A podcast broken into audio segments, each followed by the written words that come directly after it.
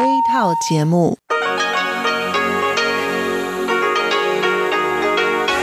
ที่นี่สถานีวิทยุเรดิโอไต้หวันอินเตอร์เนชันแนล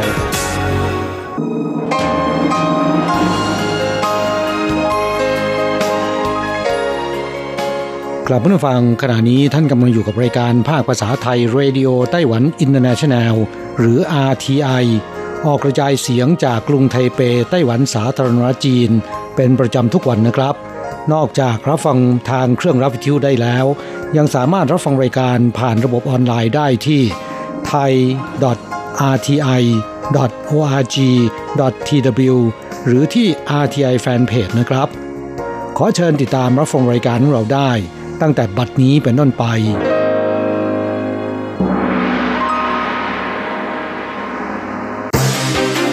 ลำดับแรก ขอเชิญติดตามรับฟัง ข่าวประจำวัน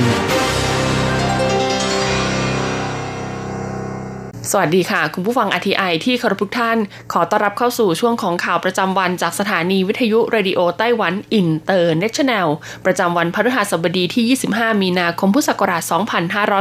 2564 ข่าวไต้หวันวันนี้มีดิฉันมณพรชัยวุฒิเป็นผู้รายงานค่ะ มีรายละเอียดของข่าวที่น่าสนใจดังนี้ ประธานาธิบดีปาเลาเดินทางเยือนไต้หวัน 28 มีนาคมนี้หวังส่งเสริมการท่องเที่ยว หาโอกาสลงทุนและความร่วมมือทางการแพทย์ ประธานาธิบดีเซอร์แองเกิลวิปส์ จูเนียร์ของปาเลาและภริยา ตอบรับคำเชิญของรัฐบาลไต้หวันสาธารณรัฐจีน ในการเดินทางมาเยือนไต้หวันในวันที่ 28 มีนาคมนี้แล้ว คุณโอเจียงอันโฆษกกระทรวงการต่างประเทศไต้หวันเผยว่า การเดินทางมาเยือนไต้หวันครั้งนี้ มีกำหนดการเข้าพบปะหารือกับประธานาธิบดีไช่อิงเหวินนายกรัฐมนตรีซูเจินชางและนายอูเจาเชี่ยรัฐมนตรีว่าการกระทรวงการต่างประเทศไต้หวันตามลำดับ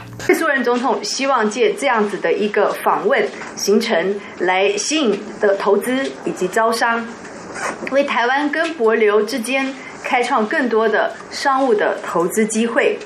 คุณโอเจียงอันกล่าวว่าประธานาธิบดีเซอร์แองเกิลวิฟของปาเลาได้จัดแถลงข่าวถึงแผนการเดินทางมาเยือนไต้หวัน โดยหวังว่าการเดินทางมาเยือนไต้หวันครั้งนี้ จะได้มีโอกาสเยี่ยมชมโครงการลงทุนต่างๆ เพื่อนำไปสร้างโอกาสการลงทุนทางธุรกิจระหว่างไต้หวันกับปาเลาช่วยฟื้นฟูเศรษฐกิจและแสวงหาความร่วมมือทางการแพทย์สาธารณสุขร่วมกัน รัฐบาลปาเลายังหวังว่าการส่งเสริมการท่องเที่ยวสาธารณสุข และอุตสาหกรรมการบินระหว่างประเทศกับไต้หวัน จะช่วยให้ความสัมพันธ์ของทั้งสองประเทศแน่นแฟ้นยิ่งขึ้น นอกจากนี้ประธานาธิบดีเซอร์แองเกิลวิฟยังมีกำหนดการเยือนพื้นที่ภาคใต้ของไต้หวัน เพื่อเยี่ยมชมอุตสาหกรรมการต่อเรือกับอุตสาหกรรมเพาะเลี้ยงสัตว์น้ำด้วยไต้หวันฉีดวัคซีนโควิด -19 แล้ว 5,000 กว่าราย พบมีอาการแพ้รุนแรงหนึ่งราย ศูนย์บัญชาการป้องกันโรคระบาดไต้หวันเผยว่า เป็นเหตุการณ์ที่มีโอกาสเกิดขึ้นได้ ศูนย์บัญชาการป้องกันโรคระบาดไต้หวันแถลงว่าตั้งแต่เริ่มทำการฉีดวัคซีนโควิด -19 ของแอสตราเซเนกาเมื่อวันที่ 22 มีนาคมจำนวนผู้รับวัคซีนโดสแรกในไต้หวันก็เพิ่มขึ้นอย่างต่อเนื่อง โดยวันที่ 22 มีนาคม มีผู้เข้ารับวัคซีนจำนวน 1,580 คน วันที่ 23 มีนาคม มีผู้เข้ารับวัคซีนจำนวน 1,638 คน และวันที่ 24 มีนาคม มีผู้เข้ารับวัคซีนจำนวน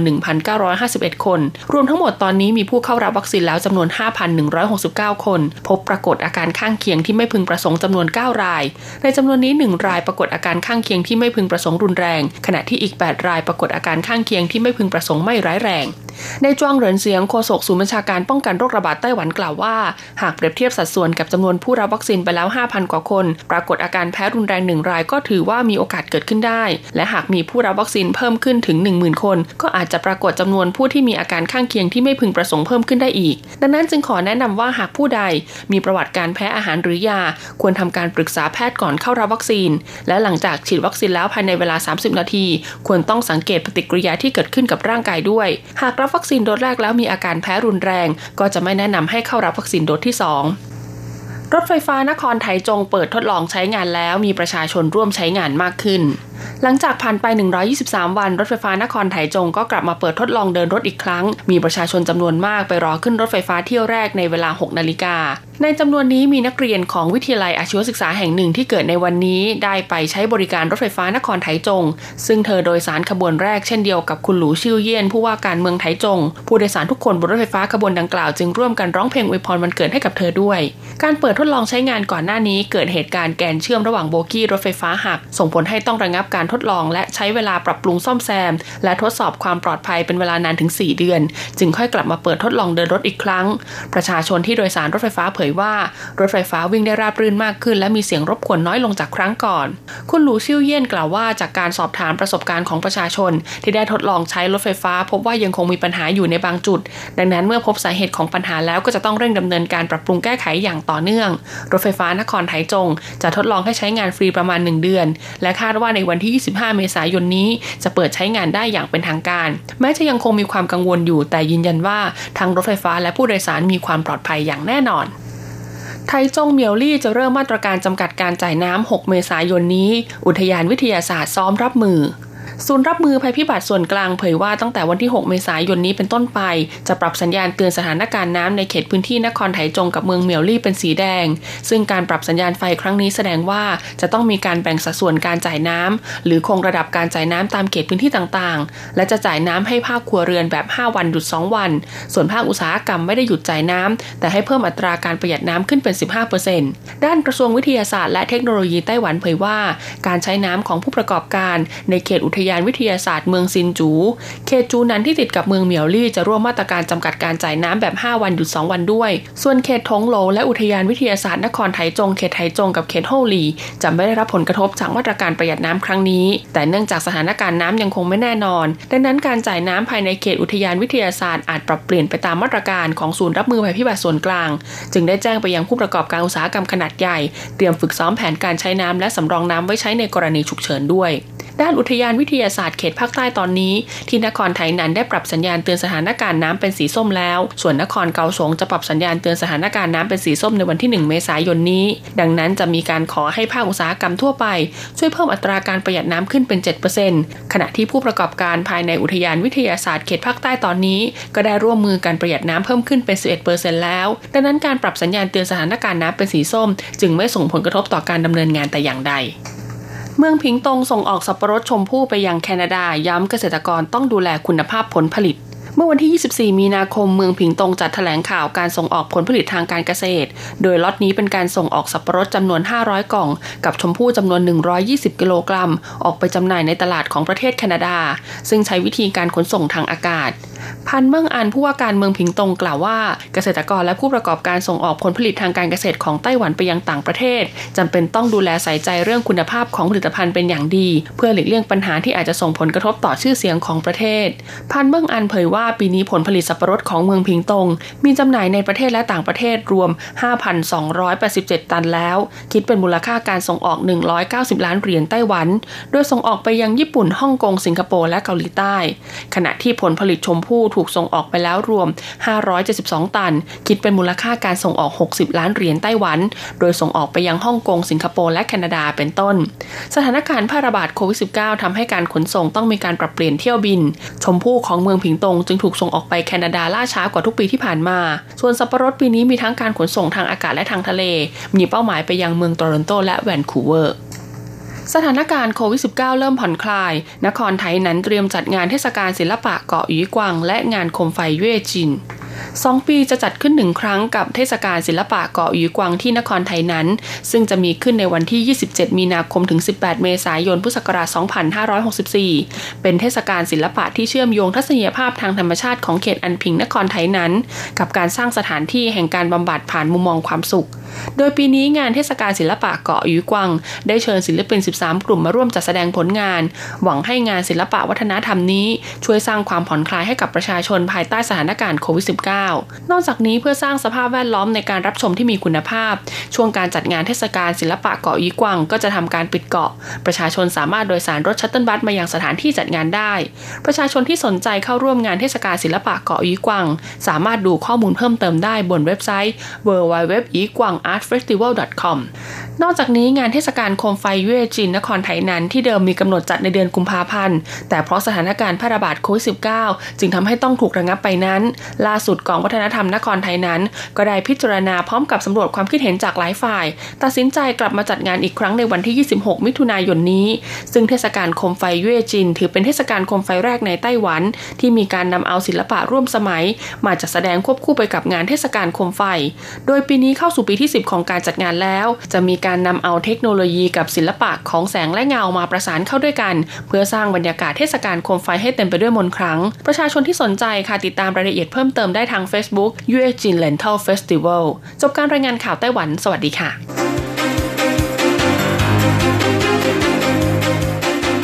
ต่อไปขอเชิญฟังข่าวต่างประเทศและข่าวจากเมืองไทยค่ะ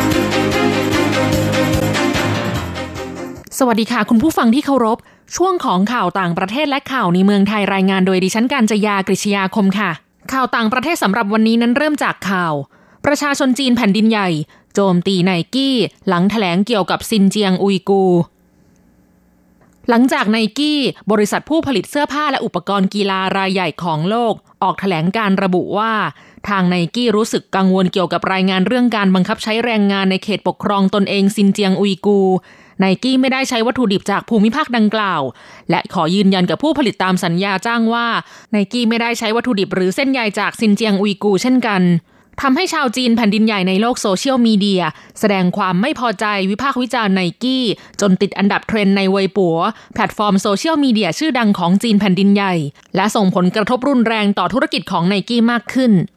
ด้านบริษัทต้นสังกัดของหวังอี้ป๋อนักแสดงชื่อดังชาวจีนแผ่นดินใหญ่ ซึ่งเป็นพรีเซนเตอร์ให้ไนกี้ เปิดเผยว่าหวังอี้ป๋อได้ตัดสินใจยกเลิกสัญญาเป็นพรีเซนเตอร์ของไนกี้แล้วก่อนหน้านี้สหรัฐอเมริกา สหภาพยุโรป อังกฤษ และแคนาดา ได้ประกาศมาตรการลงโทษเจ้าหน้าที่ของจีนแผ่นดินใหญ่ ในข้อหาละเมิดสิทธิมนุษยชนในเขตซินเจียงอุยกู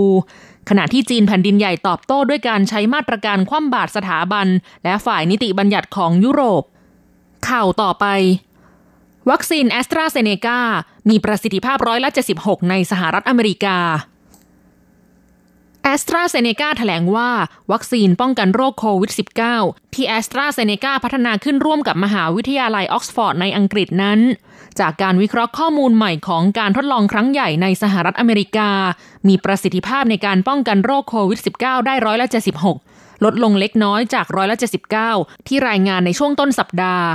นอกจากนี้แอสตราเซเนกาได้วางแผนยื่นขออนุมัติใช้วัคซีนเป็นกรณีฉุกเฉินในอีกไม่กี่สัปดาห์ข้างหน้า และได้ส่งข้อมูลล่าสุดไปให้คณะกรรมการตรวจสอบความปลอดภัยของข้อมูลในสหรัฐอเมริกาพิจารณาแล้วนอกจากนี้ วัคซีนดังกล่าวมีประสิทธิภาพเต็มร้อยในการป้องกันอาการรุนแรงหรือภาวะวิกฤตที่เกิดจากโรคโควิด -19 และยังมีประสิทธิภาพในการป้องกันโรคสูงถึงร้อยละ85 ในผู้ใหญ่ที่มีอายุ 65 ปีขึ้นไป โดยการวิเคราะห์ข้อมูลล่าสุด อ้างอิงจากผู้ป่วยติดเชื้อ 190 คน ในจำนวนอาสาสมัครเข้าร่วมทดลองกว่า 32,400 คนในสหรัฐอเมริกา ชิลี และเปรู อย่างไรก็ตาม แม้ว่าผลการทดลองล่าสุดของวัคซีนแอสตราเซเนกามีประสิทธิภาพป้องกันโรคได้ร้อยละ76น้อยกว่าวัคซีนของไฟเซอร์ไบออนเทคและวัคซีนของโมเดอร์นาที่มีประสิทธิภาพสูงถึงร้อยละ 95 แต่วัคซีนของแอสตราเซเนกาก็เป็นที่จับตามองว่ามีความสำคัญในการรับมือกับการระบาดของโรคโควิด -19 ทั่วโลก เนื่องจากสามารถจัดส่งวัคซีนได้ง่าย และใช้ต้นทุนน้อยกว่าวัคซีนเจ้าอื่น ๆ อีกทั้งยังได้รับอนุมัติให้ใช้ในเชิงการตลาดแบบมีเงื่อนไข หรือใช้เป็นกรณีฉุกเฉินในกว่า 70 ประเทศทั่วโลก ต่อไปขอเชิญคุณผู้ฟังรับฟังข่าวในเมืองไทยค่ะอย.อนุมัติวัคซีนโควิด -19 ของจอห์นสันแอนด์จอห์นสันแล้ว สำนักงานคณะกรรมการอาหารและยาหรืออย.อนุมัติทะเบียนวัคซีนจอห์นสันแอนด์จอห์นสัน ที่ภาคเอกชนยื่นขอเป็นที่เรียบร้อยแล้วเป็นรายที่ 3 ถัดจากวัคซีนแอสตราเซเนกาของบริษัทแอสตราเซเนกาประเทศไทยจำกัด ที่ได้รับอนุมัติทะเบียนไปเมื่อวันที่ 20 มกราคม 2564 และวัคซีนโคโรนาแวคของบริษัทซีโนแวค นำเข้าโดยองค์การเภสัชกรรม ซึ่งได้รับอนุมัติทะเบียนเมื่อวันที่ 22 กุมภาพันธ์ 2564 และยังมีวัคซีนของบริษัทภารัตไบโอเทคเทคโนโลยีประเทศอินเดียนำเข้าโดยบริษัทไบโอจีนีเทคจำกัด ซึ่งอยู่ระหว่างการยื่นเอกสารแบบต่อเนื่องหรือ rolling submission ส่วนวัคซีนยี่ห้ออื่น ๆ ได้แก่ วัคซีนโมเดอร์นาของประเทศสหรัฐอเมริกา วัคซีนสปุตนิก 5 ของประเทศรัสเซีย และวัคซีนซีโนฟาร์มของจีนแผ่นดินใหญ่ ได้มีการเข้าหารือกับอย. เพื่อเตรียมการยื่นคำขอขึ้นทะเบียนวัคซีนโควิด -19 แล้ว ต่อไปเป็นอัตราแลกเปลี่ยนประจำวันพฤหัสบดีที่ 25 มีนาคม พุทธศักราช 2564 อ้างอิงจากธนาคารกรุงเทพสาขาไทเป โอนเงิน 10,000 บาทใช้เงินเหรียญไต้หวัน 9,420 เหรียญ แลกซื้อเงินสด 10,000 บาทใช้เงินเหรียญไต้หวัน 9,760 เหรียญ 1 ดอลลาร์สหรัฐใช้เงินเหรียญไต้หวัน 28.84 เหรียญแลกซื้อค่ะ คุณผู้ฟังคะนั่นเป็นช่วงของข่าวต่างประเทศและข่าวในเมืองไทย รายงานโดยดิฉันการจยากริชยาคมค่ะ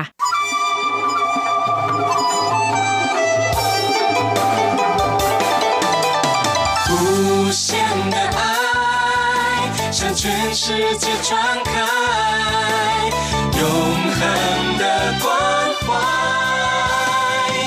来自台湾之音 RTI ครับคุณครับขณะนี้คุณกำลังติดตามรับฟังรายการภาคภาษาไทยจากสถานีวิทยุ RTI ซึ่งส่งกระจายเสียงจากกรุงไทเป ไต้หวันสาธารณรัฐจีนอยู่นะครับ และต่อไปนั้นขอเชิญคุณผู้ฟังติดตามรับฟังชีพประจรเศรษฐกิจ จากการจัดเสนอของกฤษณัยสายประพาสเศ เจ้าวไกลประชาสุขสันต์จับชีพจรเศรษฐกิจสู่บันไดแห่งความผาสุก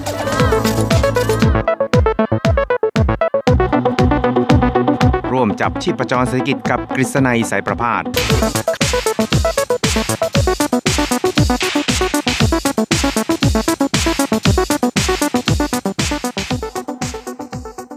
สวัสดีครับคุณผู้ฟังที่รักและเคารพทุกท่านครับผมกฤษณัยสารพาดก็กลับมาพบกับคุณผู้ฟังอีกครั้งหนึ่งครับ ในช่วงเวลาของ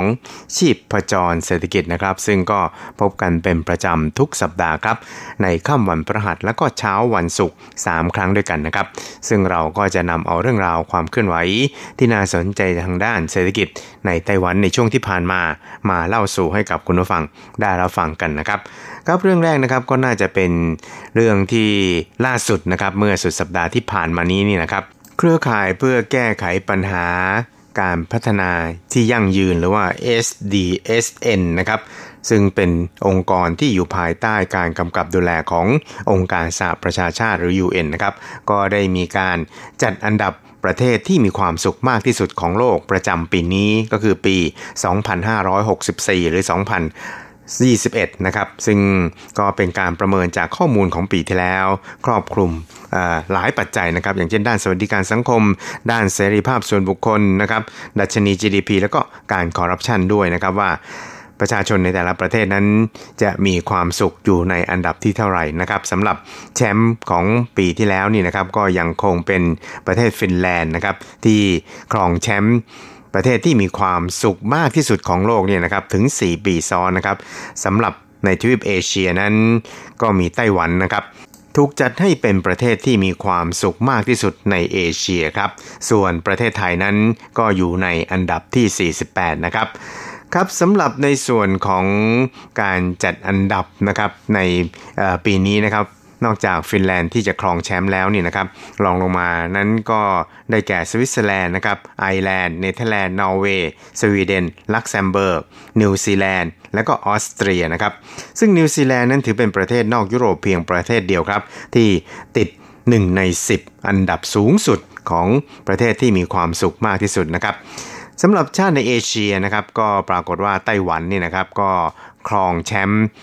ที่มีความสุขมากที่สุดอยู่ในอันดับที่ 19 นะครับ ส่วนญี่ปุ่นนั้นก็อยู่ในอันดับที่ 40 มองโกเลียอันดับที่ 45 ประเทศไทยนั้นอยู่ในอันดับที่ 48 ครับ เกาหลีใต้อันดับ 50 จีนอยู่ที่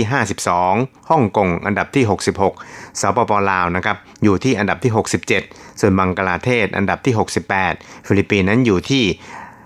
อันดับที่74 นะครับ ส่วนกลุ่มรั้งท้ายความสุขของโลกเนี่ย ก็ปรากฏว่าประเทศ เมียนมาที่ตอนนี้ก็กำลังอยู่ในภาวะยุ่งเหยิงของการรัฐประหารตั้งแต่ 1 กุมภาที่ผ่านมานะครับอยู่ในอันดับที่ 89 กัมพูชาอันดับที่ 91 แล้วก็อินเดียนี่นะครับอันดับที่ 92 นะครับครับก็การจัดอันดับต่างๆ เหล่านี้นะครับก็ถือว่าเป็นตัวเลขประกอบเท่านั้นเองนะครับ ก็คิดว่าหน้าที่จะมีความน่าสนใจไม่น้อย เพราะว่าเป็นการจัดอันดับขององค์การที่อยู่ภายใต้การกำกับดูแลของสหประชาชาติโดยตรงเลยทีเดียวครับ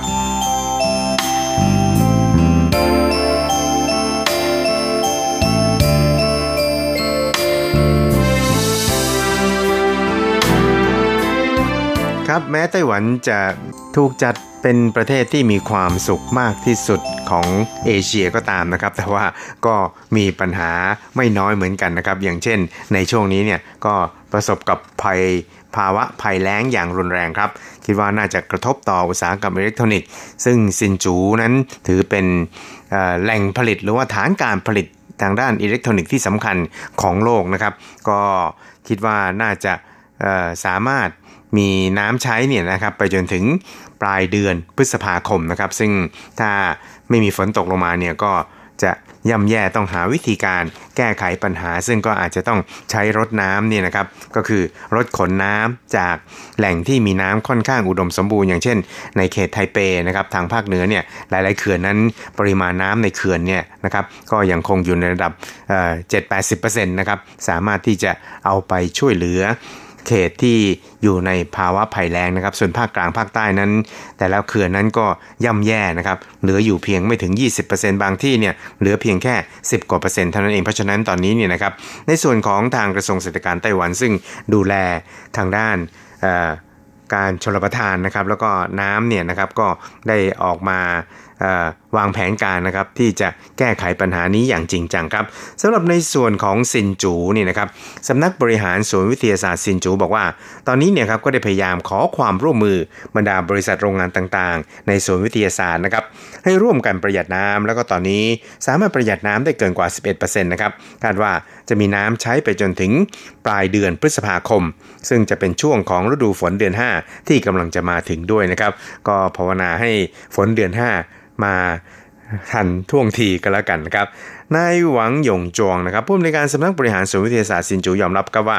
ปัจจุบันนะครับภาวะขาดแคลนน้ำรุนแรงจริงๆครับแต่ตอนนี้ก็ได้มีการผลักดันแผนการประหยัดน้ำทำให้ประหยัดน้ำได้มากถึง 11%แล้ว แล้วก็เพื่อรับมือกับมาตรการประหยัดน้ำของทางการนะครับบริษัทต่างๆ ในซินจูก็ได้พยายามประหยัดน้ำนะครับซึ่งก็น่าจะเป็นระยะผ่าน ซึ่งเขาบอกว่าตอนนี้ก็ยังไม่มีอะไรเปลี่ยนแปลงครับ ก็คงเหมือนกับที่เคยบอกเมื่อคราวที่แล้ว ว่าจะมีน้ำใช้เป็นจนถึงสิ้นเดือนพฤษภาคมนะครับ คือก่อนที่ฝนเดือน 5 จะมาถึง ก็ไม่น่าจะมีปัญหาอะไรครับ ส่วนทางด้านนางหวังเหมยหัวรัฐมนตรีเศรษฐการไต้หวันก็บอกว่า นอกจากจะใช้มาตรการต้านภัยแล้ง 2.0 ที่ต้องทำให้ได้ก่อนเดือนมิถุนายนจะมาถึงแล้วนะครับอาการประหยัดน้ำยังไม่ได้ผลเป็นที่น่าพอใจ ก็อาจต้องให้โรงงานอุตสาหกรรมต่างๆ นั้นให้ความร่วมมือประหยัดน้ำอีกอย่างน้อย 15%ซึ่งจะไม่กระทบต่อการผลิต ท่านรัฐมนตรีเศรษฐการก็ย้ำนะครับว่า จะต้องมีมาตรการรับมือทั้งชุด ประกาศให้ผู้ประกอบการทราบล่วงหน้า เพื่อเตรียมความพร้อมรับมือต่อไปนะครับกับแผนต้านภัยแล้ง 2.0 ของท่านรัฐมนตรีนะครับก็ได้รับความเห็นชอบจากท่านนายกรัฐมนตรีสู่จันชางแล้ว โดยต้องใช้งบประมาณถึง 2,500 ล้านนะครับและย้ำว่าจะต้องบรรลุแผนที่วางเอาไว้ภายในเดือนมิถุนายน เพื่อพร้อมกับการรับมือใน เดือนมิถุนายนหรือกรกฎาคมนะครับ หากไม่มีฝนตกลงมานะครับนางหวางนั้นก็บอกว่าเราจะสัมมนาทำความเข้าใจกับผู้ประกอบการ ให้เข้าใจว่าหากสามารถประหยัดน้ำได้ 15%ก็จะไม่กระทบต่อการผลิตของพวกเขา นอกจากนี้ก็ยังได้ทำความเข้าใจ กับศูนย์วิทยาศาสตร์ต่างๆ ทั่วประเทศรวมทั้งนิคมอุตสาหกรรมต่างๆ ด้วยนะครับ โดยเป้าหมายก็คือให้ผู้ประกอบการนั้นสามารถทำการผลิตได้ตามปกตินะครับ ก็หมายความว่าจะต้องพยายามอย่างเต็มที่เพื่อสามารถประหยัดน้ำให้ได้มากที่สุด ให้การผลิตภาคอุตสาหกรรมนั้น สามารถดำเนินต่อไปได้ตามปกตินั่นเองครับ เพื่อที่จะไม่ให้กระทบต่อการพัฒนาเศรษฐกิจโดยรวมของไต้หวันนั่นเองครับ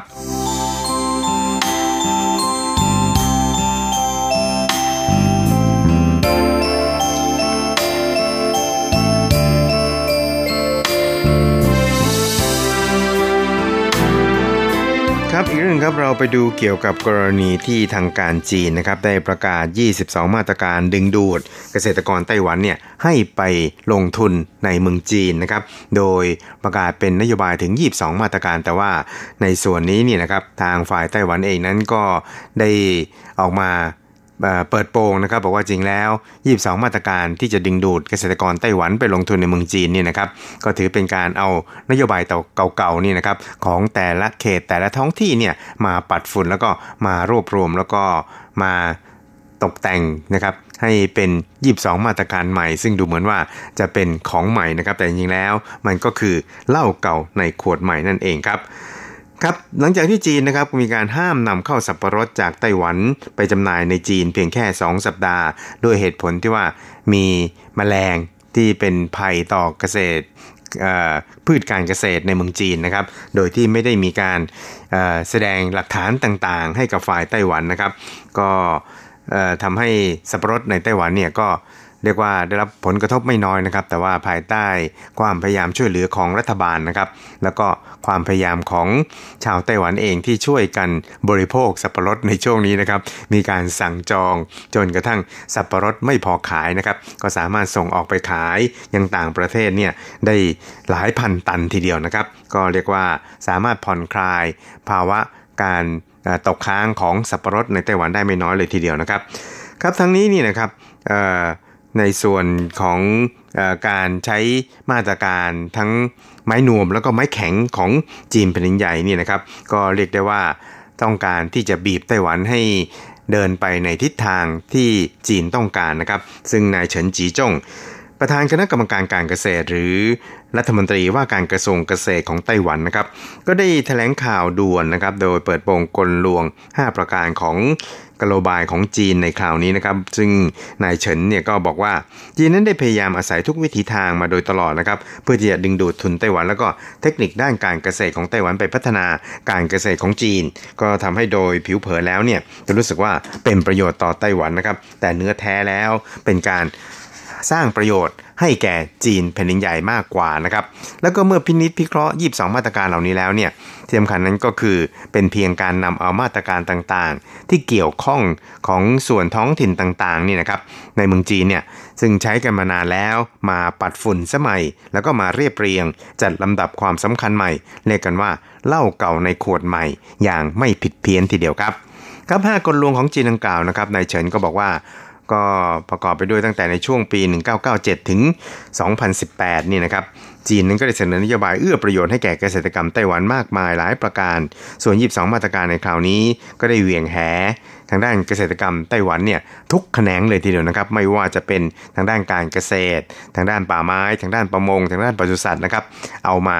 รวม ยำใหญ่เข้าด้วยกันนะครับ โดยเริ่มตั้งแต่สายการผลิตไปจนถึงช่องทางการจัดจำหน่าย ซึ่งก็มีเป้าหมายที่ต้องการจะดึงทั้งเงินทุน แล้วก็เทคนิคการเกษตรของไต้หวัน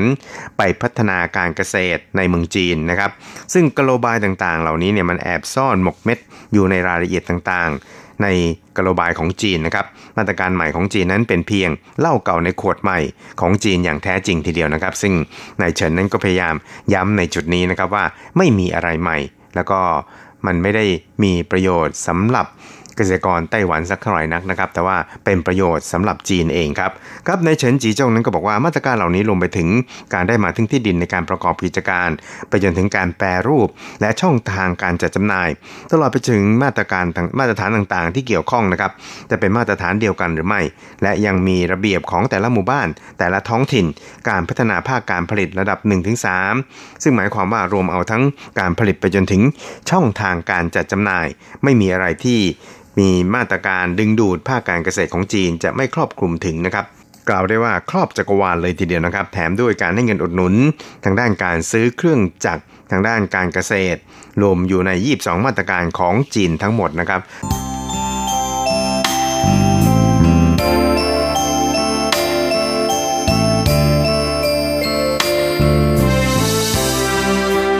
ครับก็ยังพอมีเวลาเหลือในช่วงท้ายของชิปจรเศรษฐกิจในวันนี้นะครับเราไปดูกันที่ธนาคารกลางของไต้หวันนะครับก็ได้มีการปรับตัวเลขคาดการ GDP หรือว่าตัวเลขอัตราการเจริญเติบโตทางเศรษฐกิจปีนี้นะครับโดยคาดว่าจะมีการเติบโตสูงถึงร้อยละ 4.53 ในปีนี้นะครับแล้วก็แต่ละไตรมาสนั้นก็จะมีการเติบโตตั้งแต่ 2.37%ไปจนถึง 7.09%เลยทีเดียวครับ ครับคุณครับเวลาของชีพจรเศรษฐกิจในวันนี้ก็หมดลงแต่เพียงเท่านี้นะครับ เราจะกลับมาพบกันใหม่ในสัปดาห์หน้า สวัสดีครับ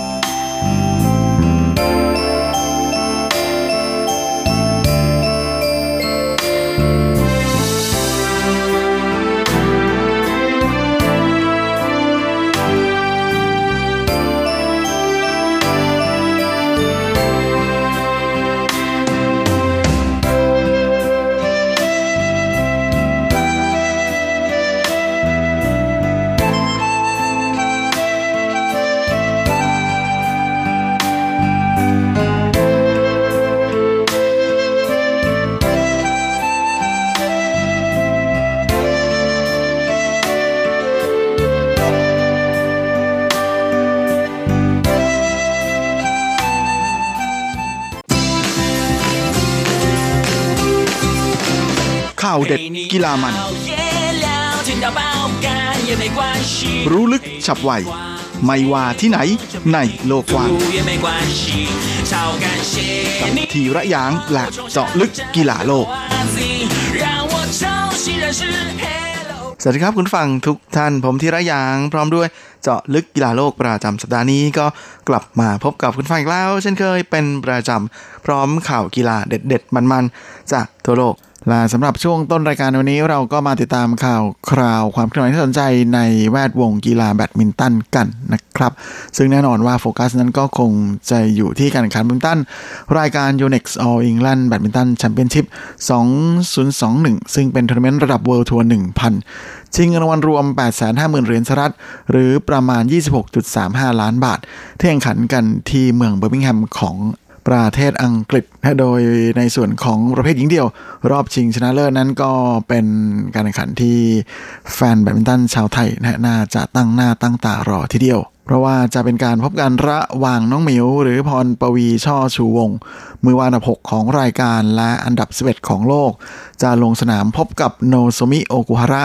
มือวางอันดับ 2 ของรายการและเป็นอันดับ 4 ของโลกจากญี่ปุ่น จริงๆ ก็เป็นอะไรที่น่าเสียดายมากๆนะเพราะว่าในรอบรองนั้นหลังจากที่น้องหมิว เอาชนะสินธุจน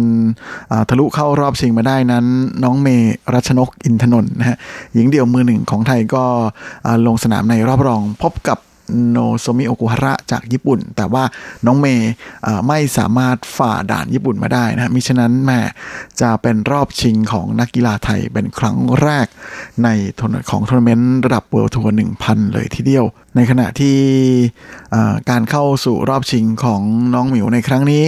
ก็ถือเป็นครั้งแรกนะที่เธอทะลุเข้าถึงรอบชิงของรายการระดับ World Tour 1,000 ด้วยเช่นกันสถิติในการพบกันของคู่ชิงในครั้งนี้นั้นนะก็เคยเจอกันมาแล้วทั้งหมด 5 ครั้งและก็เป็นฝ้าของสาวญี่ปุ่นที่ทำได้ดีกว่า เก็บชัยไปได้ถึง 4 ครั้งนะครั้งล่าสุดที่เจอกันก็คือในศึกฮ่องกงโอเพ่น2019 ที่โนโซมิโอกุฮาระเป็นฝ่ายที่เก็บชัยไปได้ 2 ต่อ 0 เกม อย่างไรก็ดีในการเล่นเกมแรกนั้นเป็นฝ้าของน้องหมิวที่ทำได้ดีกว่านะจนได้โอกาสขึ้นนำ4ต่อ 1แต่หลังจากนั้นโอกุฮาระสามารถทำสี่แต้มรวดจนพลิกกลับมาขึ้นนำที่ 5 ต่อ 4 แล้วก็ได้โอกาสขึ้นนำก่อนหมดครึ่งเกมแรกที่ 11 ต่อ 6 ช่วงท้ายเกมกลายเป็นโนซมิ ที่อาศัยความเหนียวแน่นนะทำแต้มนำห่างถึง 18 ต่อ 9 แล้วก็ปิดเกมแรกได้ที่ 21 ต่อ 12 เกมที่ 2 ยังคงเล่นกันอย่างสูสีในช่วงเริ่มต้นนะครับเพราะว่าน้องหมิวนั้น ยื้อจนเสมอกัน 4 ต่อ 4 แล้วก็ได้โอกาสขึ้นนำที่ 6 ต่อ 4 ด้วยก่อนที่โนโซมิจะทำ3 แต้มรวดจนกลับมาพลิกนำ หลังจากนั้นก็ยังคงนำไปจนถึงช่วงจบครึ่งเกมแรกที่ 11 ต่อ9และก็รักษาจังหวะการเล่นได้อย่างต่อเนื่องนะจนเป็นฝ่ายที่ทำคะแนนหนีห่างไปเรื่อยๆ และเข้าป้ายไปที่ 21 ต่อ 15 เป็นนั้นว่าโนซุมิโอกุฮาระเอาชนะพรปวีช่อชูวงไป 2 ต่อ 0 เกม โดยใช้เวลาในการแข่งขัน 44 นาทีนะละแชมป์รายการนี้ของโอกุฮาระนั้นเป็นสมัยที่2นะเธอคว้าเงินรางวัลไป 59,500 เหรียญสหรัฐหรือประมาณ 1.8 ล้านบาท ในขณะที่น้องหมิวที่เป็นรองแชมป์ก็ได้เงินรางวัลไป 28,900 เหรียญสหรัฐหรือประมาณ 890,000 กว่าบาทและแน่นอนว่าตำแหน่งรองแชมป์ของน้องหมิวในครั้งนี้ก็ยังคงทำให้การแข่งขัน All England รายการนี้ตลอด 113 ครั้งนะมเป็นรายการเก่าแก่ทีเดียว มีนักบินด้านไทยเข้ารอบชิงได้ทั้งหมด 9 ครั้ง แต่ยังไม่เคยมีใครคว้าแชมป์มาครองได้เลยโดยในส่วนของหญิงเดียวรัชนกนั้นเคยเข้าชิงปี 13 และ 17 แต่ก็แพ้ในรอบชิงนะในขณะที่ประเภทคู่ผสมก็คือบาสและปอปอก็เข้าชิงในปี 2020 เมื่อปีที่แล้วนะแต่ก็แพ้ในรอบชิง ส่วนสำหรับผลการแข่งขันคนอื่นที่น่าสนใจนั้นประเภทชายเดี่ยวหลี่ซีเจียจากมาเลเซียนะฮะเมื่ออันดับ 10 ของโลกก็เอาชนะวิกเตอร์แอ็กเซลเซนมืออันดับ 2 ของรายการและอันดับ 2 ของโลกจากเดนมาร์กไป 2 ต่อ 1 เกมนะฮะด้วยสกอร์ 30 ต่อ 29 20 ต่อ 22 และ 21 ต่อ 9 ส่วนประเภทหญิงคู่นั้น มายุมัตสึโมโตะกับ วากานะ นากาฮาระคู่อันดับ 2 ของรายการและอันดับ 3 ของโลกจากญี่ปุ่น เอาชนะเพื่อนร่วมชาติที่เป็นคู่อันดับหนึ่งของรายการและอันดับหนึ่งของโลก อย่างยูกิฟุกุชิมะที่จับคู่กับซายากะฮิโรตะไป 2 เกมรวด นะ21 ต่อ 18 และ 21 ต่อ 16 ด้านชายคู่ฮิโรยุกิเอนโดที่จับคู่กับยูตะวาตานาเบอันดับ 3 ของรายการที่เป็นอันดับ 6 ของโลก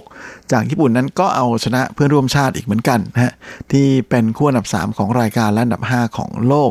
ก็คือทาเคชิคามุระกับเคอิโกะ โซโนดะ 2 ต่อ 1 เกม ด้วยสกอร์ 21 ต่อ 15 17 ต่อ 21และ21 ต่อ 11 ส่วนคู่ผสมยูตะวาตานาเบกับอาริสะฮิกาชิโน คู่อันดับ 2 ของรายการและอันดับ 6 ของโลกจากญี่ปุ่น ก็เอาชนะเพื่อนร่วมชาติ ที่เป็นคู่อันดับ 23 ของโลกไปนะฮะก็คือยูกิคาเนโกะกับมิซากิมัตสึโตโมะนะฮะโดยชนะไป 2 เกมรวด 21 ต่อ 14 และ 21 ต่อ 13 เห็นชื่อแล้วก็รู้สึกน่าตกใจทีเดียวนะฮะว่า ญี่ปุ่นเข้าชิงทั้ง 3 ประเภทเลยนะแล้วก็เป็นการเข้าชิงทั้ง 2 ฝ่ายด้วยนะฮะก็ถือว่าญี่ปุ่นครองทีเดียวในทัวร์นาเมนต์นี้นะฮะแล้วก็แหมเป็นอะไรที่ฝ่ายญี่ปุ่นคงจะเสียดาย เพราะว่าเต็งหนึ่งนะฮะในประเภทชายเดี่ยวอย่างเคนโตะโมโมตะนะมือหนึ่งของโลกคนปัจจุบัน ของชาวญี่ปุ่นนั้น ดันไปแพ้หลี่ซีเจียนะฮะจากมาเลเซีย และเชื่อว่าการคว้าแชมป์ ของหนุ่มหลี่นะฮะจากมาเลเซียในครั้งนี้ก็น่าจะช่วยสร้างความมั่นใจให้กับเขาไม่น้อยนะครับเพราะว่าเเขาแบกความกดดันของมาเลเซียไว้ค่อนข้างจะเยอะทีเดียวนะฮะเพราะถือว่าเป็นผู้สืบทอดนะฮะของหลี่จงเว่ยนะหรือลีชองเว่ยนะฮะอดีตมือหนึ่งของโลกชาวมาเลเซียเนี่ยที่หลังจากรีทายไปนั้นแม่ก็ไม่มีนักนักกีฬาจากมาเลเซียรายไหนนะขึ้นมาสืบทอดบัลลังก์ของเขาได้เลยะลาแน่นอนว่าลีซีเจียที่ถือเป็นความหวังของชาวมาเลเซียนั้นก็โดนแรงกดดันอย่างมหาศาลทีเดียวนะฮะว่าเขาทำไม่ได้ดีอย่างรุ่นพี่นะฮะลา เชื่อว่าตำแหน่งแชมป์ของออิงแลนด์ในครั้งนี้นะก็คงจะช่วยให้เขาคลายความกดดันได้ไม่น้อยนะแม้ว่าในการแข่งขันปีนี้จะมีนักกีฬามือดีจากทั้งจีนแล้วก็ไต้หวันนะที่ถอนตัวกันหมดนะเพราะปัญหาเรื่องโควิด แต่การที่เขาผ่านเคนโตะโมโมตะนะเดี่ยวมือหนึ่งของโลกคนปัจจุบันที่แทบ จะถือว่าไร้เทียมทานในประเภทชายเดี่ยวนะรวมไปถึงการเอาชนะวิกเตอร์แอ็กเซลเซนมืออันดับ 2 ของรายการ แล้วก็อันดับ2โลกจากเดนมาร์กได้ในรอบชิงนั้นก็ถือเป็นการแสดงให้เห็นฝีมือนะฮะแล้วก็เป็นสิ่งที่ยืนยันได้เป็นอย่างดีว่าลิซิเจียก็พร้อมแล้วนะฮะที่จะขึ้นมาสืบทอดบัลลังก์ของลีชองเวยได้เสียทีส่วนสำหรับการประกาศอันดับโลกล่าสุดนะเมื่อวันอังคารที่ผ่านมานั้นนะก็มีความเปลี่ยนแปลงเกิดขึ้นเหมือนกันนะในส่วนของประเภทหญิงเดี่ยว เพราะว่าตำแหน่งแชมป์ของรายการ All England นั้น จะได้คะแนนสะสม 12,000 คะแนนนะในขณะที่รองแชมป์ได้ 10,000 กับอีก 200 คะแนน ก็ทำให้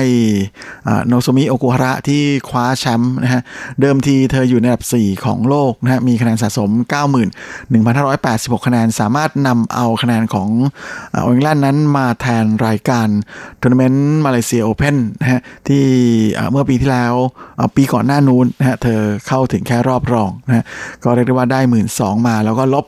7,007 ไปนะทำให้คะแนนสะสมในสัปดาห์นี้ของเธอนั้นขึ้นมาอยู่ที่ 95,886 คะแนนนะก็แซง คาโรลินามารินนะสาวพันธุ์ดุจากสเปนนะที่ในทัวร์นาเมนต์ที่ All England นั้น เธอไม่ได้ไปร่วมลงแข่งทำให้คะแนนสะสมนั้นก็ยังคงอยู่ที่ 95,800 คะแนนนะโดนโนโซมิเฉือนไป 86 คะแนนเท่านั้นนะทำให้โนโซมินั้นจากอันดับ4นะของโลกก็ขยับขึ้นมาอยู่ที่อันดับ 3 ของโลก ส่วนน้องหมิวที่ได้รองแชมป์ในทัวร์นาเมนต์ที่ All England นะฮะก็ทำคะแนนเพิ่มขึ้นมานะฮะจนมาอยู่ที่ 68,456 คะแนนนะคะแนนของเธอแซงหลี่เหวินซานนะฮะสาว แคนาเดียนเชื้อสายจีนนะฮะจากอันดับ 11 ก็เลยกระโดดขึ้นมาอยู่ในอันดับ 10 ของโลกไปเรียบร้อยแล้ว ส่วนน้องเมย์ก็ยังอยู่ที่เดิมนะที่อันดับ 6 ของโลกนะฮะสำหรับอันดับ 1 กับอันดับ 2 นั้นก็ยังคงไม่มีความเปลี่ยนแปลงนะฮะโดยอันดับ 1 ก็ยังคงเป็นไต้จืออิงสาวไต้หวันนะที่แม้จะไม่ได้ไปร่วมลงแข่งที่ออิงแลนด์นะฮะก็ไม่ได้ไปป้องกันแหน่งแชมป์ของตัวเอง แต่คะแนนสะสมของเธอนั้นก็ยังทิ้งห่างคู่แข่งเยอะ โดยตอนนี้ไต้ไต้จืออิงเธอมีคะแนนสะสมรวมอยู่ที่1 0 0 0 0แสนกับอีก 6,075 คะแนนนะฮะถือเป็นการครองอันดับหนึ่งของโลก เป็นสัปดาห์ที่ 156 แล้วนะฮะก็ถือเป็นสถิติที่ยาวนานที่สุดในโลกด้วยนะฮะแหมต่อจากนี้ไปจะมีใครทำได้แบบสาวใต้หรือเปล่าก็ยังไม่รู้เหมือนกัน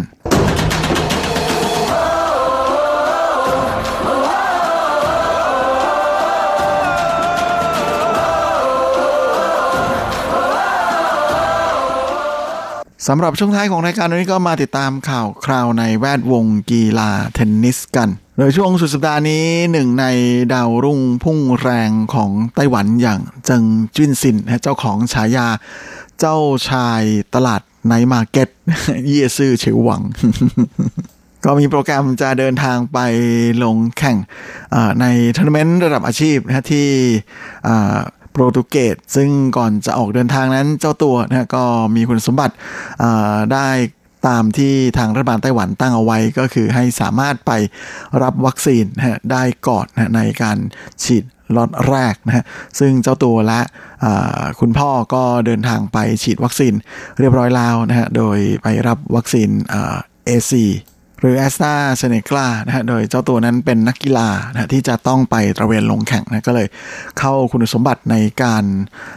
ไปรับวัคซีนก่อน ซึ่งหลังจากได้รับการฉีดวัคซีนเจ้าตัวก็ให้สัมภาษณ์ขอบคุณทั้งรัฐบาล แล้วก็ทบวงกีฬาที่เห็นความสำคัญของนักกีฬาที่จำเป็นจะต้องไปตระเวนแข่งขัน อย่างน้อยก็ทำให้พวกเรานั้นได้มีโอกาสโฟกัส อย่างเต็มที่ที่การแข่งขัน การรับวัคซีนนั้นก็จะช่วยเพิ่มความอุ่นใจได้ไม่น้อยเวลาที่ต้องไปตระเวนแข่งขันในต่างประเทศฮะพร้อมทั้งยังได้รับความสะดวกในการเดินทางเข้าหลาย ๆ ประเทศด้วย เพราะว่าอุปสรรคในเรื่องของการกักตัวเองนะฮะก็จะลดลง นอกจากนี้ในส่วนของอีก 2 นักกีฬามือดีของไต้หวันนั้น ก็สัปดาห์นี้จะไปลงแข่งในทัวร์นาเมนต์ที่ไมอามีด้วยนะฮะไม่ว่าจะเป็นหลูเย่นซินนะฮะมือเก๋าที่เพิ่งจะกลับมาหลังจากพักรักษาตัวจากการบาดเจ็บนะฮะกับอีกหนึ่งหนุ่มก็คือจวงจีเซิง ซึ่งปัจจุบันเป็นอันดับ 149 ของโลกนะฮะเขาก็ไปร่วมลงแข่งรอบ qualify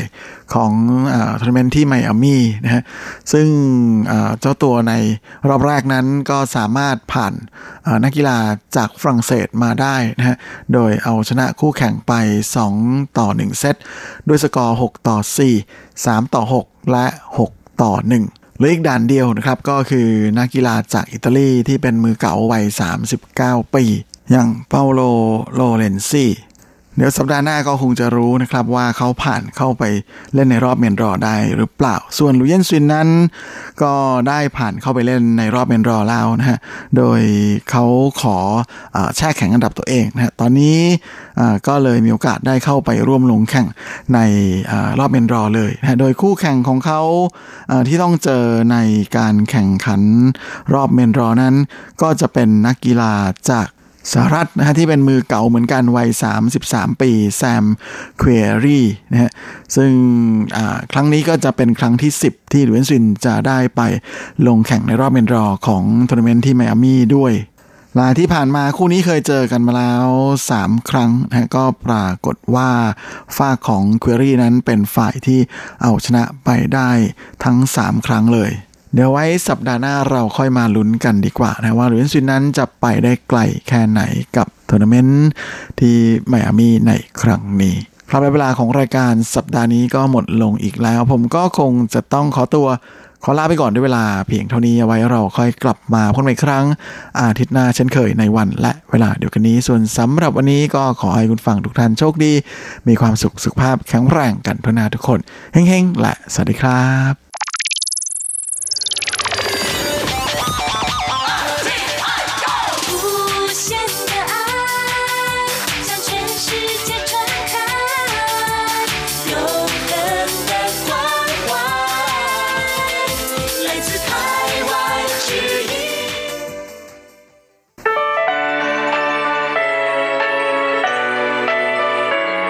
ช่วงเวลาแห่งความอร่อยกับรายการเลาะรั้วครัวไต้หวันมาแล้วครับ เราจะพาคุณเข้าครัวเปิดตำรา หาสูตรเด็ดเคล็ดลับความอร่อย แวะชิม แชะ แชร์อาหารหลากรสหลายสไตล์ในไต้หวัน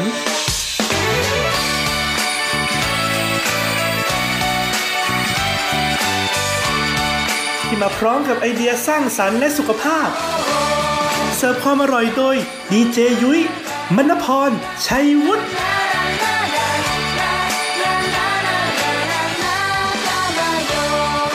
สวัสดีค่ะ คุณผู้ฟังอทีไอที่คารพทุกท่านขอต้อนรับเข้าสู่รายการเลาะ รั้วครัวไต้หวันค่ะ รายการที่จะนำเสนอเรื่องราวของความอร่อยที่เกิดขึ้นในไต้หวันนะคะดำเนินรายการโดยดิฉันดีเจยุ้ยมณพรชัยวุฒิค่ะ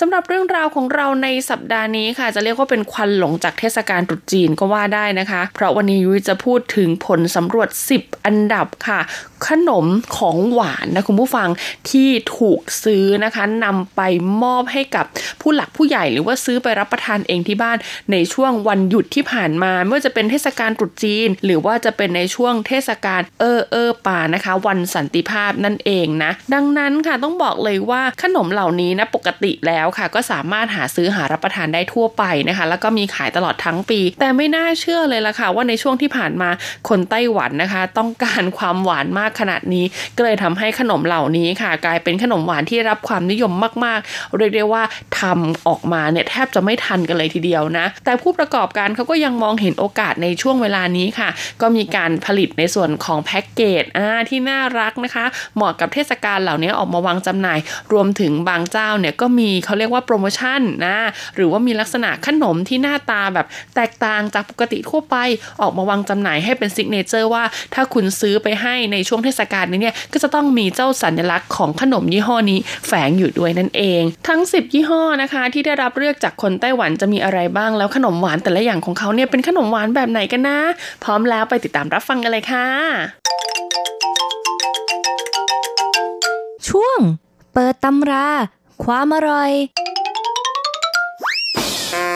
เรามาเริ่มกันที่อันดับ 10 เลยดีกว่าค่ะ กับแบรนด์ที่มีชื่อว่าชิงเต่าหลุยสิงค่ะ ต้องบอกเลยว่าขนมหวานแบรนด์นี้นะคะ มีชื่อเสียงมากๆเลยทีเดียวนะ ในเรื่องของตั้นเจวนค่ะ หรือว่าโลไข่ไต้หวันนั่นเองนะคุณผู้ฟัง ซึ่งค่ะในช่วงเทศกาลตรุษจีนที่ผ่านมานะคะ เพื่อเป็นการต้อนรับการเข้าสู่ศักราชใหม่อ่านักกษัตริย์ปีฉลูใช่ไหมเขาก็เลยทำผลิตภัณฑ์ตัวใหม่ออกมาค่ะ เรียกได้ว่าเป็นตั้นเจวนที่มีการใส่ไส้เข้าไปคุณผู้ฟัง ซึ่งไส้ของเขาเนี่ยมีทั้งไส้หวานแล้วก็ไส้เค็มนะ เรียกได้ว่าเวลาคุณกัดเข้าไปแล้วเนี่ยมันไม่ใช่แค่ข้างในกรวงๆไงข้างในเนี่ยมันก็จะตันๆด้วยเพราะว่ามันมีไส้ใช่ไหมแล้วเขาก็ไปหยิบเอาในส่วนของชายี่ห้อดังจากอาหลีซันผู้ฟังมาใส่บรรจุลงไปในกล่องด้วยโอ้โห ก็เลยกลายเป็นเซี่ยอู่ฉาขนมสำหรับรับประทานในช่วงจิบน้ำชายามบ่ายที่ดีมากๆ แล้วก็ราคาจำหน่ายไม่แพงด้วยนะคะ ก็เลยทำให้คนจำนวนมากเนี่ยนิยมซื้อสินค้าของเขาเนี่ยไปรับประทานกันในช่วงเทศกาลตรุษจีนจีนต่อมาอันดับที่ 9 ค่ะก็คือแบรนด์ขนมพายสับปะรดชื่อดังนะคะ ชื่อว่าเซียวพันนั่นเอง แน่นอนค่ะ พอพูดถึงพายสับปะรดแล้วก็ต้องนึกถึงฟงหลีซูนะคะ โดยเซียวพันนะคุณผู้ฟังเขาก็จะมีแพ็กเกจทำขนมพายสับปะรดที่น่ารักมากๆ กล่องหนึงเนี่ยน่าจะมีอยู่ประมาณ 12 ชิ้นด้วยกันนะคะ แล้วก็ตัวพายสับปะรดขึ้นชื่อของเขาเลยเนี่ยก็คือจะเป็นพายสับปะรดที่มีในส่วนของไข่เค็มผสมอยู่ค่ะ เป็นตั้นหวังฟงหลีซูนะซึ่งยุ้ยต้องบอกเลยนะว่าในช่วงตรุษจีนที่ผ่านมายุ้ยก็ได้รับขนมจากเซียวพันด้วยนี่น่ารักมากๆ แล้วก็อร่อยมากๆเลยทีเดียว ราคาจำหน่ายไม่แพงด้วยนะคะ กล่องนึงเนี่ยอยู่ที่ประมาณหลัก 200 ต้นๆเท่านั้นเองนะเอาเป็นว่าใครที่ชื่นชอบทานพายสับปะรด เพราะว่าเสี่ยวพันเนี่ยแป้งเขาจะนิ่มนะคะ แล้วก็ไส้เขาเนี่ยจะไม่หวานมากจนเกินไป ก็ไปลองซื้อกันมาได้ ต่อมาอันดับที่ 8 ค่ะ ก็คือขนมหวานจากแบรนด์เคอร์เคอร์ปู้หลังนะคะ หรือว่า 布朗尼 นั่นเอง 布朗尼 แปลเป็นภาษาไทยก็คือบราวนี่ค่ะ อย่างที่ยุ้ยเคยพูดไปแล้วนะ ร้านเคอร์เคอร์ปู้หลังเนี่ยนะเขาขึ้นชื่อเรื่องของบราวนี่มากๆค่ะ มีขนมบราวนี่ตามฤดูกาลต่างๆ ออกมาให้เราได้ซื้อได้หารับประทานกันตลอดเลยทีเดียวค่ะ ซึ่งในช่วงตรุษจีนที่ผ่านมานะคะเขาก็เลยทำแพ็กเกจใหม่ล่าสุดเลยนะคุณผู้ฟัง ซึ่งนอกเหนือจากบราวนี่แล้วค่ะ ก็ยังมีการนำเอาคุกกี้ค่ะ แล้วก็นำเอาชานะคะ ที่เขาคัดเกรดมาพิเศษเลยเนี่ยมาบรรจุรวมอยู่ในกล่องด้วยคุณผู้ฟังโอ้ my god เรียกได้ว่า 1 กล่องนะคะ ได้ทานทั้งขนมหวานฝั่งตะวันตกอ่าและได้รับประทานคู่กับอะไรชาในสไตล์ของตะวันออกนะคะ เป็นอะไรที่ลงตัวมากจริง ๆ ต่อมาอันดับที่ 7 ค่ะ เป็นขนมหวานในลักษณะของแบรนด์อินเตอร์กันบ้างดีกว่านะคะ อย่าง Krispy Kreme หรือว่าโดนัท Krispy Kreme นั่นเองค่ะ ต้องบอกเลยว่าไต้หวันนะคะ ราคาจำหน่ายของ Krispy Kreme เนี่ยจะค่อนข้างแพงกว่าในประเทศไทยนะ ชิ้นหนึ่งเฉลี่ยเนี่ยจะอยู่ที่ 40 เหรียญไต้หวันเลยทีเดียวนะคะ แต่ในช่วงเทศกาลแบบนี้ค่ะ เพื่อเป็นการต้อนรับนักกษัตริย์ปีฉลูอ่าเขาก็มีแพ็กเกจที่บรรจุ 12 ชิ้นนะคุณผู้ฟังและหนึ่งในนั้นค่ะก็คือโดนัทหน้ารูปบัวนนเอง เป็นสัญลักษณ์บ่งบอกเลยนะคะว่าตอนนี้ปีฉลูมาถึงแล้ว นอกจากนี้ค่ะเขาก็ยังมีการทำโดนัทนะ เป็นรูปร่างของผลไม้มงคล อย่างเช่น สับปะรดเอยนะคะ หรือว่าจะเป็นหน้าช็อกโกแลต หน้าชาเขียวหน้าโอริโอหรือว่าจะเป็นหน้าที่มีในส่วนของธัญพืช ผสมอยู่ด้วยนะคุณผู้ฟัง งานนี้เรียกง่าย ๆ ว่านอกจากจะอร่อยแล้วนะคะ ยังได้สุขภาพดีจากการรับประทานธัญพืชบนโดนัทด้วย ต่อมาอันดับที่ 6 ค่ะ คือขนมที่มีชื่อว่าไห่เปียนโจโจนะคะ ซึ่งในปี 2021 นี้ค่ะ หลังตุจีนที่ผ่านเนี่ยก็มี 1 สินค้าที่ขายดีมากๆเลยนะคะ ก็คือแพ็กเกจสำหรับต้อนรับปีวัวค่ะ โดยเขาจะมีการนำเอาขนมขึ้นชื่อก็คือต้านเจียนหรือว่าโรไข่ของเขานะคะที่ดังอยู่แล้วนะ มาผสมรวมกับธัญพืชคุณผู้ฟัง เพราะอะไรนะคะ แบรนด์ไห่เปียนโจโจเนี่ยต้านเจียนเขาไม่ธรรมดาค่ะ ตรงกลางของขนมไข่โรงเขาเนี่ยจะไม่กรวงกรวงอ่าเขาจะมีการยัดไส้ใส่ลงไป และไส้ที่เขาใส่ส่วนใหญ่กว่า 80%จะเป็นไส้หวานที่ทำจากธัญพืชไม่ว่าจะเป็นถั่วอัลมอนด์งาดำนะคะ งาขาวต่างๆ เหล่านี้ค่ะเขาก็เลยนำเอาเจ้าถั่วธัญพืชเหล่านี้ที่เป็นวัตถุดิบของเขาเนี่ยนะคะมาทำในรูปแบบของการอบกรอบอ่าแล้วก็แพ็คเป็นอีกหนึ่งกระปุกเล็กๆ ใส่เข้าไปในกล่องที่มีในส่วนของขนมไข่ม้วนหรือว่าต้านเจือนเนี่ยอยู่ด้วย เรียกง่าย ๆ ว่าก็คือครบถ้วนสมบูรณ์มากๆเลยทีเดียวนะคะ ซึ่งเขาบอกว่าผลิตภัณฑ์เขาทุกอย่างเนี่ยนะ เป็นโศกงนะคะ ก็คือว่าเป็นแบบ DIY ใช้คนทำทุกชิ้น มีการลงรายละเอียดทุกอย่างที่ต้องบอกเลยว่าโอ้โหนะ นอกเหนือจากความอร่อยแล้วนะคะ หน้าตาของขนมเนี่ยก็น่ารับประทานอีกด้วย ราคาจำหน่ายก็ไม่แพงเลยค่ะ สตาร์ทที่กล่องละประมาณ 300 กว่าเหรียญไต้หวันเท่านั้น มาต่อกันที่อันดับ 5 เลยดีกว่าค่ะ กับแบรนด์ขนมหวานชื่อดังอย่าง微熱山丘 หรือว่า SunnyHills นั่นเอง ต้องบอกเลยล่ะค่ะว่าแบรนด์นี้เขาโด่งดังมากๆ แล้วก็มีสาขาอยู่หลายประเทศในเอเชียรวมถึงที่อเมริกาด้วยนะคะ แล้วก็ต้องบอกเลยล่ะค่ะว่าในช่วงตรุษจีนต้อนรับปีฉลูแบบนี้ค่ะเขาก็ทำแพ็กเกจใหม่ออกมาน่ารักมากๆเลยทีเดียวนะ หน้ากล่องเขาค่ะก็จะเป็นรูปวัว แล้วก็ถุงใส่ขนมของเขาคือ微熱山丘 เนี่ยหรือว่า SunnyHills เนี่ยเขาจะใส่ถุงผ้าจะแตกต่างจากแบรนด์อื่นแบรนด์อื่นเนี่ยจะใช้เป็นถุงกระดาษถูกไหมแต่ของเขาเนี่ยจะเป็นถุงผ้าค่ะ ซึ่งถุงผ้าของเขาก็มีการสกรีนลายรูปวัวด้วยในรูปแบบของจีนโบราณอ่านะลายฉลุจีนโบราณ ซึ่งต้องบอกเลยว่าสวยงาม แล้วก็น่าซื้อหาไปเป็นของฝากของสะสมมากๆนะคะ ส่วนในเรื่องของขนมค่ะแน่นอนว่าขึ้นชื่อของเขาก็คือพายสับปะรดถูกไหมใครที่ชื่นชอบนะคะ ขนมพายสับปะรดที่ไส้เนี่ยเป็นสับปะรดแท้ร้อยเปอร์เซ็นต์รสชาติเปรี้ยวอมหวาน ตัวแป้งเนี่ยกรอบนอกนุ่มในหอมเนยมากๆเนี่ยแนะนำเลยว่าต้องที่微熱山丘 หรือว่า SunnyHills เท่านั้น